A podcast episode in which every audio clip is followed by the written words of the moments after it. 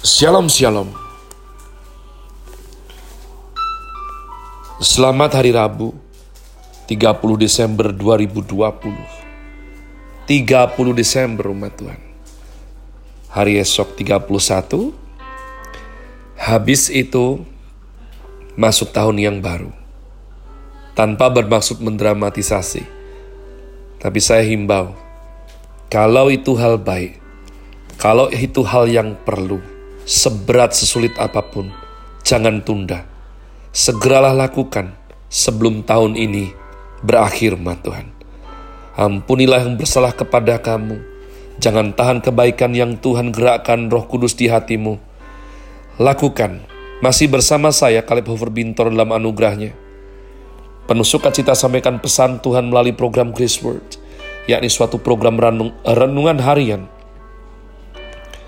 yang disusun dengan disiplin kami doakan dengan setia. Supaya makin dalam kita beroleh pengertian mengenai iman, pengharapan, dan kasih yang terkandung dalam Kristus Yesus. Sungguh, sungguh merupakan suatu kerinduan agar supaya kasih dan kuasa firman Tuhan setiap hari, ini doa saya, menjamah hati saudara. Menggarap pola pikir dan paling utama adalah kehidupan kita. Boleh sungguh berubah makin serupa kepada Kristus Yesus. Masih dalam season winter dengan tema advancing, ya, Grace Word hari ini saya berikan judul doa Bapa kami bagian yang ke-73. Doa Bapa kami bagian ke-73. Mari sekali lagi kita membuka yakni Fatsal 6 daripada kitab Matius ayatnya yang ke-13 saya berdoa kita semua sudah hafal doa Bapa kami. Dan janganlah membawa kami dalam pencobaan, tapi lepaskanlah kami daripada yang jahat. Karena engkaulah yang mempunyai kerajaan dan kuasa dan kemuliaan sampai selama-lamanya. Karena engkaulah yang mempunyai kerajaan dan kuasa dan kemuliaan sampai selama-lamanya. Amin. Pada waktu setan berkata, "Sembahlah aku," maka aku berikan semua ini, dunia dengan segala kemilaunya kepadamu. Maka jawaban Tuhan Yesus saya berdoa boleh menjadi suatu pedoman, manual, buku panduan, SSOP untuk kita juga mengerjakannya. Pada waktu setan menawarkan untuk memberikan seluruh dunia ini dengan kemewahan, dengan kemilau, dengan semua daya tariknya. Tuhan Yesus menjawab, Enyahlah engkau iblis. Enyahlah engkau. Yang mau diberikan oleh setan sebetulnya adalah bukan milik setan. Tapi milik Allah. Yesus sekarang sudah menjadi manusia. Lebih rendah sedikit dari malaikat Sedangkan iblis sebelumnya adalah malaikat, bahkan penghulu malaikat. Maka ia merasa lebih tinggi dari manusia. Ketika Kristus Yesus menjelma menjadi manusia, ia lebih rendah dari setan. Tetapi Yesus sang asli adalah firman yang adalah Allah. Ia bukan manusia. Ia sementara turun ke dunia menjadi manusia. Lebih rendah sedikit dari malaikat demi untuk menyelamatkan kita. Di situ setan ambil kesempatan. Padahal Tuhan Allah berkata, biarlah segala malaikat Allah menyembah Kristus. Sekarang malaikat yang jatuh meminta Yesus menyembah dia. Ini suatu pembalikan rohani yang rumit luar biasa. Orang yang pertama menemukan keagungan teologi ini justru bukan seorang teolog. Ya. Tetapi seorang penyair John Milton. John Milton adalah seorang puritan yang sangat cinta firman Tuhan dan mempelajarinya dengan seksama. Sekarang banyak orang Kristen yang di rumah tidak baca Alkitab, tidak mau selidiki Alkitab. John Milton menulis syair terpanjang di dalam sejarah. Sebelas tahun setelah ia buta sama sekali, ia menulis syair Paradise Lost dan Paradise Regain yang memecahkan rekor syair terpanjang dalam sejarah. Jika Homer menulis buku yang menceritakan asal-usul suatu bangsa, John Milton menulis asal-usul dunia menurut wahyu Alkitab tentang bagaimana kita kehilangan Firdaus, Taman Eden, dan bagaimana melalui Kristus kita kembali lagi ke Taman Eden yang telah dipersiapkan oleh Tuhan sedari mulanya. Pada awalnya Allah memerintahkan para malaikat untuk menyembah sang anak, yakni Tuhan Yesus Kristus, tetapi ketika Tuhan Yesus menjadi manusia, setan berkata, "Biarlah Yesus menyembah malaikat yang jatuh." Tetapi di sini Tuhan Yesus memiliki kepekaan yang luar biasa. Beliau mempunyai ketajaman pikiran yang melihat kelemahan dari semua tipuan iblis, maka ia tidak mau berbicara, tidak mau berdiskusi, berdiskusi atau kompromi, ia hanya jawab satu kalimat, enyahlah engkau setan. Karena engkau tidak berhak memberi semua itu kepadaku. Ini seperti yang Tuhan Yesus ajarkan dalam doa Bapa kami. Karena engkaulah yang empunya kerajaan dan kuasa dan kemuliaan sampai selama-lamanya. Bagaimana manusia jatuh? Ketika iblis goda, didengarkan. Ketika iblis goda, bertanya jawab, lalu goyah.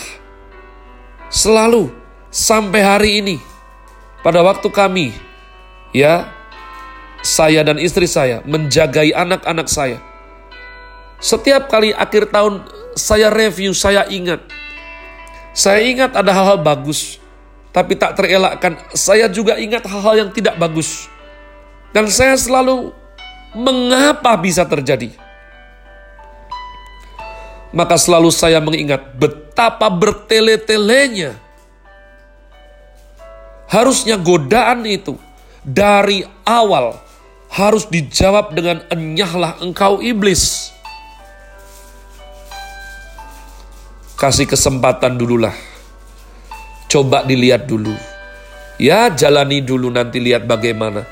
Umat Tuhan, kalau Tuhan sudah berikan tanda bahwa itu anasir jahat, bahwa itu sudah tidak benar dari awal. Tuhan Yesus kasih teladan. Enyahlah kau iblis. Tidak ada kompromi. Tidak ada saya dengar dulu, nanti saya pikirkan. Kekayaan yang bukan dari Tuhan hanya akan menambah kesulitan manusia masuk surga Kekayaan yang dari Tuhan terkadang membuat engkau rugi terlebih dahulu dan menanggung kesulitan sebelum menerima berkat yang lebih besar dari Tuhan. Marilah kita memiliki keseimbangan dan pengertian untuk menilai semua ini. Semua keuntunganku, jika dari setan, biarlah dibuang semua semua kerugian yang diizinkan Tuhan, aku terima dengan tekun dan sabar. Aku punya iman, aku akan tunggu waktunya Tuhan. Semua kerugian yang direncanakan Tuhan baik untukmu. Saya mendapat atau tidak mendapat sesuatu bukanlah urusan besar. Karena semua kerajaan, semua kuasa dan kemuliaan adalah milik Tuhan. Chuck Colson menulis sebuah buku berjudul Kingdoms in Conflict. Kerajaan dunia ini selalu bertentangan dengan kerajaan Allah. Orang Kristen hidup di tengah kedua kerajaan ini. Penuh pertentangan, peperangan keuntungan, dan segala aspeknya. Kita menjadi tempat pertempuran antara dua kerajaan ini, kerajaan Allah dan kerajaan dunia, pada saat terjadi kepentingan membuat kita, membawa kita menjadi korbannya. Maka Cak berkata, bagaimana kita menjadi orang Kristen yang baik, setia kepada kerajaan Allah, lebih baik daripada kerajaan dunia. Pada saat orang Kristen hidup di negara Republik Indonesia, tetapi ia mau berbakti kepada Allah di sorga, ia akan mengalami konflik. Buku ini bagus sekali. Meski bukan ditulis oleh bukan ditulis oleh seorang teolog, namun pandangan teologinya sangat kuat dan bagus. Maka ingat bahwa kerajaan bukan milik manusia, melainkan milik Tuhan. Ketika Tuhan meminjamkan rakyat dunia ini yang ia ciptakan kepada penguasa, ia mau uji kesetiaanmu. Apakah engkau setia kepada kerajaan dunia atau kerajaan Allah. Konflik kedua kerajaan ini tidak akan pernah selesai. Kalimat terakhir Tuhan Yesus yang diajarkan sebagai doa untuk engkau dan aku semua, anak-anaknya. Karena engkaulah yang empunya kerajaan dan kuasa dan kemuliaan sampai selama-lamanya. Amin. Saya doa supaya ini jadi doa kita. Saya berdoa engkau jadi anggota kerajaan sorga yang setia tekun tahan uji, berani menderita, mengikut Kristus, memuliakan Tuhan, dan menyatakan bahwa kuasa kemuliaan Tuhan Allah dalam kerajaannya melampaui kuasa kemuliaan kerajaan dunia yang fana, yang sementara ini. Selalu ingat, siapa pun yang berdoa-doa Bapa kami, pasti seorang anak. Kalau bukan anak, pasti tidak faham apa yang dia doakan. Dan setiap anak yang berdoa doa setiap anak setiap putra yang berdoa doa Bapa kami dia pasti adalah representatif of Christ kingdom. Have a nice day. Tuhan Yesus memberkati saudara sekalian.